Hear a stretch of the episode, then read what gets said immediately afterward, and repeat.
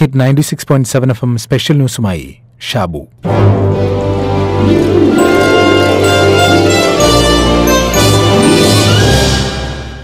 Indian political തിയേറ്ററിന്റെ വക്താക്കളിൽ ഒരാളായിരുന്ന തെരുവ് നാടക പ്രസ്ഥാനത്തെ സജീവമാക്കി നിർത്തിയ സഫ്തർ ഹഷ്മിയുടെ നാടകങ്ങൾ ഉദ്യോഗസ്ഥ ദുഷ്പ്രഭുത്വത്തിനും സ്വജനപക്ഷപാതത്തിനുമെതിരെ ആഞ്ഞടിക്കുന്നവയായിരുന്നു.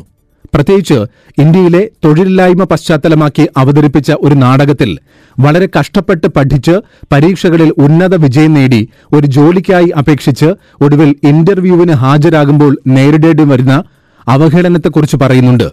ആകെ അഞ്ചു വേക്കൻസിയേ ഉള്ളൂ. ഇന്റർവ്യൂ ബോർഡിലുള്ള അഞ്ചു പേരും അത് വീതം വയ്ക്കുന്ന കാഴ്ച കാണാം നാടകത്തിൽ. ഒരെണ്ണം അളിയന്റെ പെങ്ങൾക്ക് എന്നൊരാൾ പറയുന്നുണ്ട്. ഒരെണ്ണം മന്ത്രിയുടെ ബന്ധുവിന്. മറ്റൊരെണ്ണം സ്ഥലത്തെ പ്രധാന ദിവ്യന്റെ ശുപാർശ പ്രകാരം ഇങ്ങനെ വീതം വച്ച് വീതം വച്ച് വേക്കൻസികളെല്ലാം നിറയ്ക്കുന്നു. അങ്ങനെ ശുപാർശയില്ലാതെ ഇന്റർവ്യൂവിന് എത്തുന്നവരെ പരാജയപ്പെടുത്തുന്ന വിധത്തിൽ ഇവർ ചോദ്യങ്ങൾ ചോദിക്കുന്നു. കഷ്ടപ്പെട്ട് പഠിച്ച് ഉന്നത വിജയം നേടിയ ഉദ്യോഗാർത്ഥി അവരുടെ കഠിന പരീക്ഷകളെല്ലാം അതിജീവിക്കുമ്പോൾ അയാളെ തോൽപ്പിക്കാൻ അവർ സൂത്രവേലകൾ നടത്തുന്നു. അധികാരിവർഗത്തിന്റെ സ്വജനപക്ഷപാതം എത്ര ക്രൂരമായാണ് ഒരു ശുപാർശയ്ക്കും വഴിയില്ലാത്തവന്റെ ജീവിതത്തിൽ ഇരുട്ട് വീഴ്ത്തുന്നത് എന്ന് സഫ്തർ ഹഷ്മി നാടകത്തിലൂടെ കാണിക്കുന്നു. മുൻപന്തിയിൽ നിൽക്കേണ്ടവനും മുന്തിയത് ലഭിക്കേണ്ടവനുമാണ് താനെന്ന ചിന്തയുള്ള മനുഷ്യർ സകല വിധത്തിലുള്ള സ്വാധീന ശക്തിയും പ്രയോഗിക്കുന്നുണ്ട് പല ഇടങ്ങളിലും. അനർഹമായത് നേടിയെടുക്കും. ഒരുളുപ്പം ഇല്ലാതെയാണെങ്കിലും അന്യന്റെ കസേരയിൽ കയറിയിരിക്കും. പറഞ്ഞു വരുന്നത് അതുതന്നെയാണ് നിങ്ങൾ ചിന്തിക്കുന്നതിനെപ്പറ്റി തന്നെ ഓപ്പറേഷൻ വന്ദേ ഭാരത്. അമ്മയുടെ മടിത്തട്ടിലേക്ക് പറന്നിറങ്ങാൻ കാത്തുനിൽക്കുന്ന ആയിരക്കണക്കിന് പ്രവാസികളുടെ യാത്രയെക്കുറിച്ച്. ഇന്ത്യയെ സംബന്ധിച്ച് മാതൃദിനം ആഘോഷിക്കുന്ന അവസരത്തിലാണ് ഈ കാര്യം പറയുന്നത്. അമ്മയെക്കുറിച്ചും അമ്മയുടെ മഹത്വത്തെക്കുറിച്ചുമാണ് വാസ്തവത്തിൽ പറയേണ്ടിയിരുന്നത്. പക്ഷെ ഇന്ന് അമ്മയെക്കുറിച്ചല്ല അമ്മയുടെ ഉദരത്തിൽ നിന്ന് പിറവിയെടുത്ത മക്കളെക്കുറിച്ചാണ്. രണ്ടു കൂട്ടരോട് പ്രത്യേകിച്ച്. ഒന്നാമത്തെ കൂട്ടർ ദൈനി പറയാൻ പോകുന്ന ഈ വിറക് വെട്ടുകാരനെ പോലെയാണ്. കുറഞ്ഞ വിലയ്ക്ക് പാവപ്പെട്ടവരിൽ നിന്ന് വിറക് വാങ്ങി കൊള്ള ലാഭത്തിന് വിൽക്കുന്ന വിറക് വെട്ടുകാരൻ.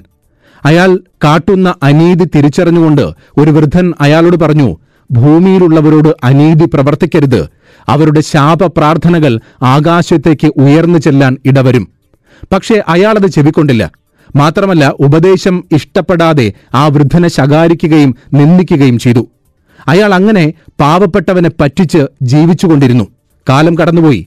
ഒരു ദിവസം അയാളുടെ വിറക് ശേഖരത്തിന് തീ പിടിച്ചു.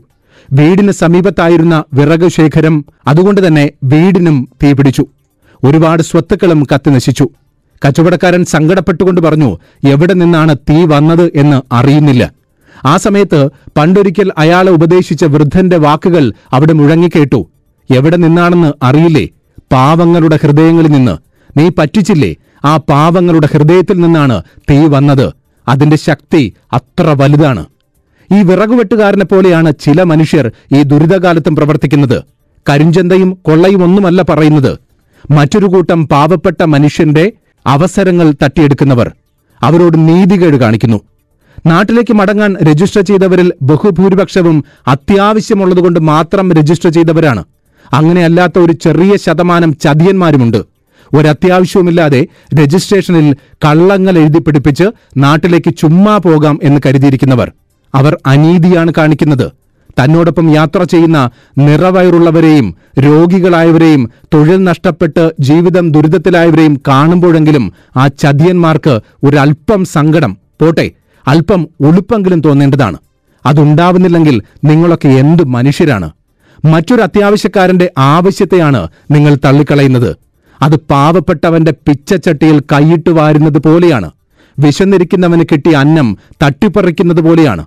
അനാരോഗ്യമുള്ള ഒരാളെ കുതികാൽ വെച്ച് വീഴ്ത്തുന്നത് പോലെയാണ്. എന്തൊരനീതിയാണ് അങ്ങനെ രജിസ്റ്റർ ചെയ്തവരുണ്ടെങ്കിൽ ഇനിയെങ്കിലും അതിന് തുനിയരുത്. മറ്റൊരു അത്യാവശ്യക്കാരന്റെ കണ്ണീർ നമ്മൾ കാരണം വീഴരുത്. രണ്ടാമത്തെ കൂട്ടരുണ്ട്. സഫ്തർ ഹഷ്മിയുടെ നാടകത്തിൽ പറഞ്ഞ ഉദ്യോഗസ്ഥ പ്രഭുക്കൾ സ്വജനപക്ഷപാതം കാണിക്കുന്നവർ. രജിസ്ട്രേഷൻ ചെയ്തവരുടെ മുൻഗണനാ പട്ടിക തയ്യാറാക്കുമ്പോൾ കുഞ്ഞമ്മയുടെ മകനും മന്ത്രിയുടെ അളിയനും ഒക്കെ ചുമ്മാ ഇടം കൊടുക്കാം എന്ന് കരുതുന്നവർ. ഇത് മറ്റേതൊരു സ്വജനപക്ഷപാതം പോലെയുമല്ല സാറന്മാരെ. ജോലി നഷ്ടപ്പെട്ട് മാനസിക നില തന്നെ തെറ്റിയവരുണ്ട്. അവരുടെ സങ്കടങ്ങൾക്ക് മേൽ കൂടുതൽ ദ്രോഹം ചെയ്യരുത്.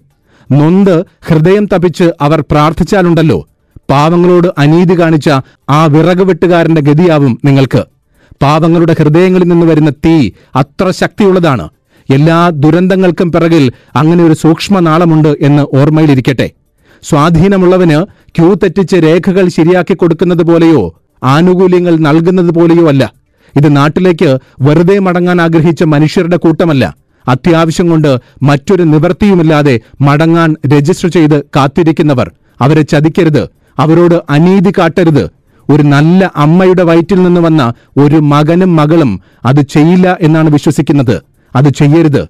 ഒരു സ്വാധീനവും ചെലുത്താൻ കഴിയാത്ത ആയിരക്കണക്കിന് മനുഷ്യരുണ്ട്. ചികിത്സയ്ക്കും പ്രസവത്തിനുമൊക്കെ പോകാൻ കാത്തിരിക്കുന്നവർ ഉറ്റവരുടെ മരണമറിഞ്ഞ് മടങ്ങാൻ കാത്തിരിക്കുന്നവർ അവരോട് അനീതി കാട്ടരുത്. അമ്മയുടെ ശാപവാക്കുകൾ കേൾക്കരുത്.